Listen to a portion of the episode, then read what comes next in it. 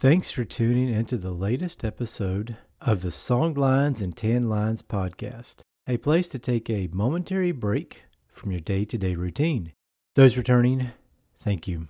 The support is greatly appreciated. Those new to this podcast, welcome, welcome, welcome. Now, let's pull up the anchor and set sail.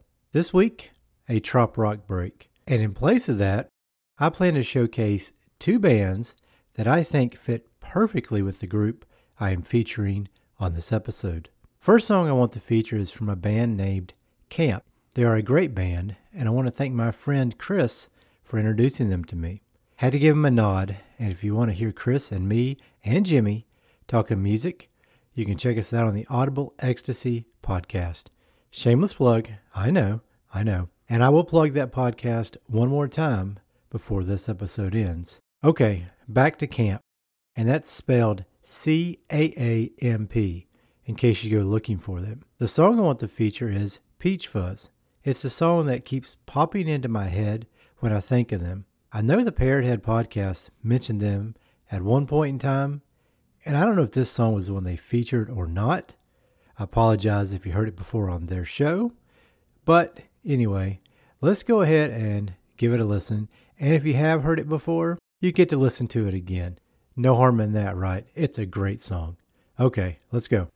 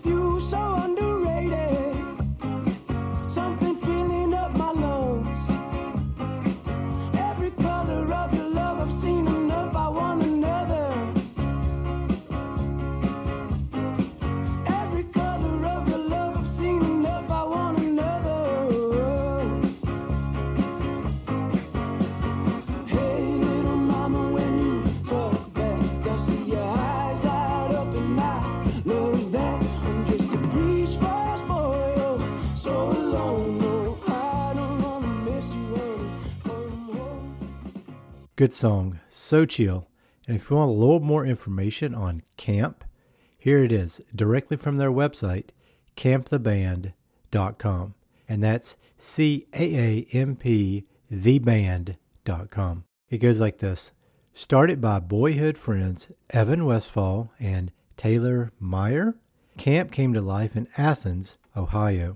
Taylor began penning and playing original songs at coffee shops around Athens in 2013. Evan moved down a couple of years later, and together in a hazy attic, enjoying light beers, they would find the heartfelt sound that became Caamp. Since independently releasing their self titled first record in 2016, they have climbed Spotify charts, headlined the US, purchased denim jackets, and added a bass playing buddy, Matt Vinson, who also enjoys light beers and denim. Nice to learn that about them. Okay, moving on. The next song I want to feature is by a band called Dawes, and the song is All Your Favorite Bands. This is a song that I fell in love with the very first time I heard it. It just has a vibe to it and an energy that I simply love. It's also a nostalgic kind of song. It takes me back to my college years. But instead of me going on and on about it, let me go ahead and play it for you.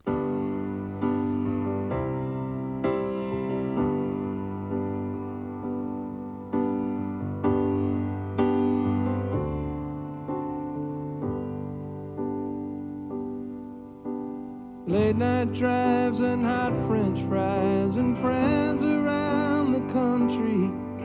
From Charlottesville to good old Santa Fe.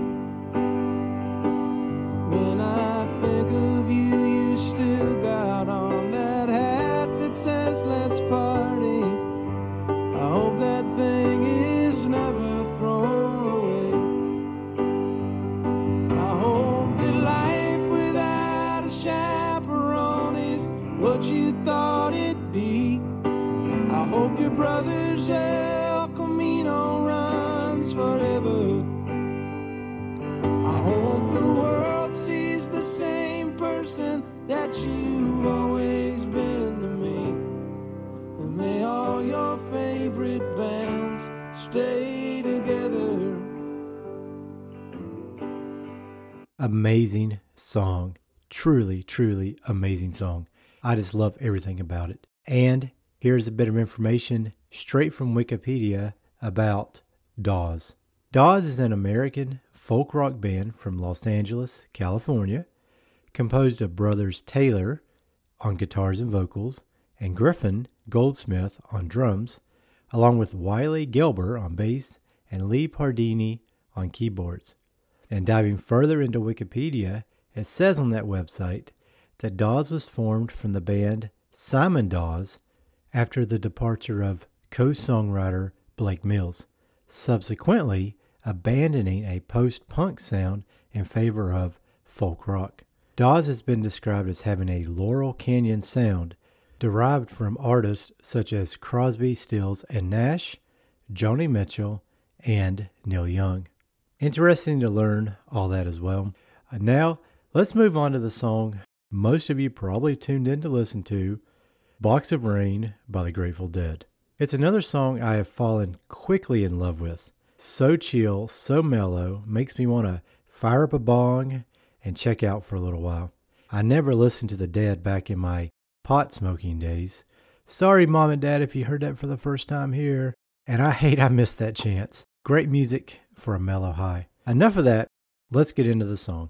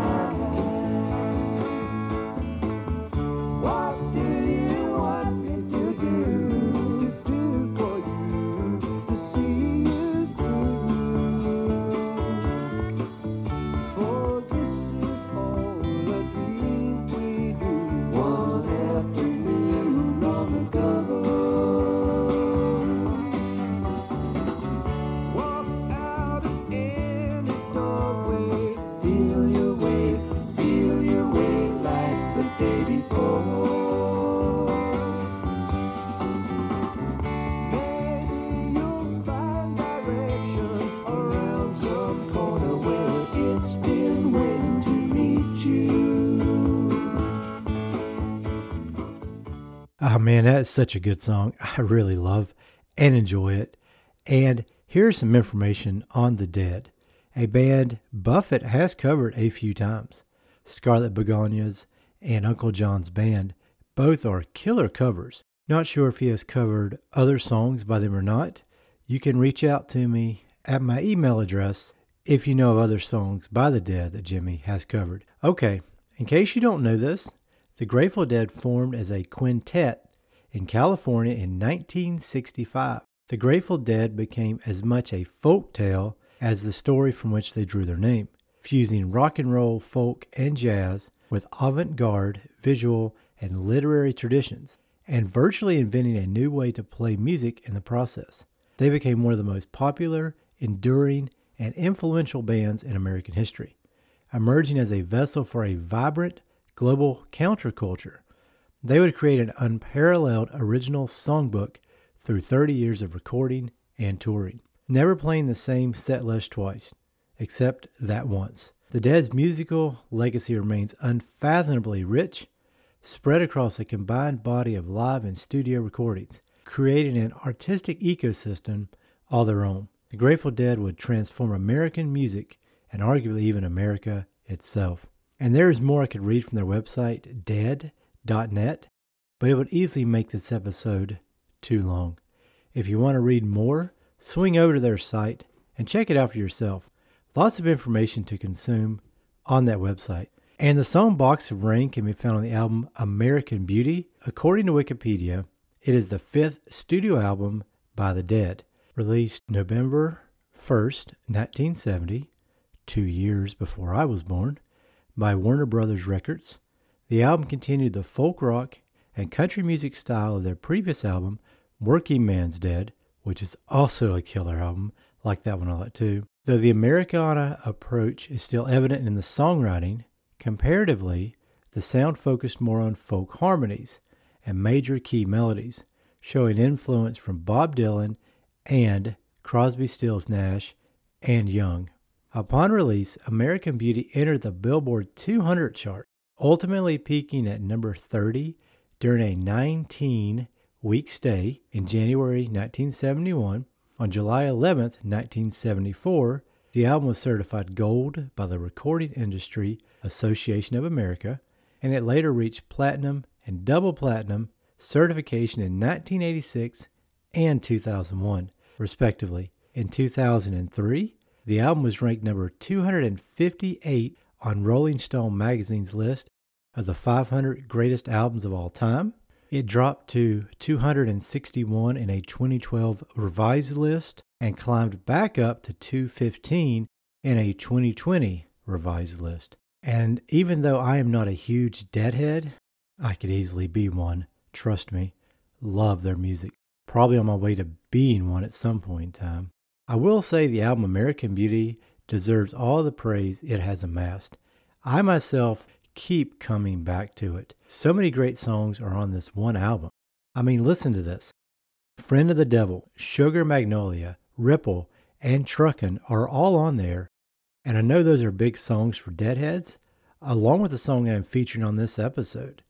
Do the math, folks. That's half. That's right, half of that album that most people and arguably almost all Deadheads know. And don't sleep on the other five songs on that album either. Those are great songs as well. A few growers for me, but as I listen to this album more and more, the more I enjoy those as well. Do yourself a favor after this episode is over, fire up your favorite streaming device and just dive into this album. You will not regret it. Okay, one last thing before I close concert facts. I enjoy these. I hope you do too. So let's get into them. Here are the stats for all three songs at the time of this recording, which is 622 2021. Obviously, stats will change once we get back to playing concerts again, which is on its way to being very soon. Okay, enough of that. Peach Fuzz by Caamp. This song is number 10 on their most played songs in concert with 20 plays, tied with Just Wondering, and number one for them all time is Vagabond with 30 plays. All Your Favorite Bands by Dawes. This song is number 8 for them all time in concert with 340 plays. And number 1 for them in concert is When My Time Comes. Box of Rain by the Grateful Dead, 160 times in concert, which is a surprise for me. I really thought it would be a lot higher. That puts it at 80th all time in concert. And their number one is called Drums I'm not even sure if that is a song or just a solo. Not schooled enough in the dead in order to know stuff like that. But being they are a jam band, I could see drums being a big song for them in concert. All right, enough of me talking. Let me drop anchor here and close out the episode. You can hear my voice talking music on the Audible Ecstasy podcast. Told you it would show up again. And talking horror on the Nightlight Tales podcast. You can email me all your wonderful thoughts, feelings, whatever, at the songlines and tanlines at gmail.com email address. And all my other social areas, which I don't check often, but I do occasionally, can be found in the description of the show. And if you enjoy what I'm doing, don't forget to leave me a review on Apple Podcasts. And one last thing after the ukulele, remember, I am still reading my short story, The Living Sand, one page at a time. Stick around if you want to hear what happens next. That's it. Thanks for listening. Cheers and aloha.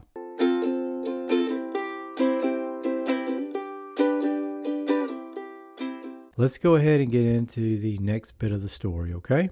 Seth waited a moment outside of the cave as he checked his scared nerves and looked into the darkness in front of him. He could hear the drips and drops, the wet, squishy sounds that only the interior of a cave could make while he stood there. He could also hear Junior's tennis shoes smacking the hard surfaced floor, echoing throughout the cave as he explored. Suddenly, and without warning, the flashlight Junior had been holding went out, and Junior evaporated into the black. Junior! Seth screamed. Nothing, just his own ghostly echo screaming back at him. He bit his lip and, trying not to think about vampire crypts or werewolf lairs or the Hammer horror movies he and Junior liked to watch every Saturday, he stepped into the cool, dark cave. Junior launched out of the darkness in front of him the second Seth made his way inside. The flashlight was back on, the light pointed upwards, making Junior's face look like a creepy goblin at Halloween. Boo! Junior screamed as Seth jumped backward, farting as he did. It was a fart that echoed throughout the cave. Shit your pants, Frady Cat? Bet you did. Hope Mama packed some extra shorts for you, he replied, laughing hysterically. Junior, you bastard, don't you ever do that to me again. You just about gave me a heart attack. Sorry, man. I just couldn't help it. You know how I get around little fraidy cats like you. He punched Seth on the shoulder. Seth came back with a punch of his own. Just don't do it again. Come on. Junior moved on into the cave, flashlight leading the way in the thick darkness, as Seth reluctantly tagged along. As the boys explored, they rousted a few bats from slumber, found a few animal bones, various kinds of rocks, Lots of tiny creatures, crickets and worms mostly, and seashells. Lots and lots of seashells. Like the rocks inside this cave, these shells were not one continuous color. What is that all about, Junior? Seth asked, pausing his search, startled by what he was seeing, staring at it with his eyes wide. What is what all about? Junior asked, dropping the blue rock he was looking at, turning to see what Seth was seeing. He couldn't believe he hadn't seen it himself. I don't know. Let's go check it out, he replied, as he walked over to the hole in the wall. This hole was completely filled with light, but this light for some reason did not enter the cave like it should have. The cave was just as dark in front of the hole as it was everywhere else. Junior looked back at Seth. Are you coming? he asked, and without hesitation stepped through the strange portal. Seth watched Junior disappear. No, that's not the right way to say it. He watched as Junior was swallowed up, like the strange portal just ate him whole, bones and all. Seth kicked a few yellow rocks, found his courage, and, once again, followed along.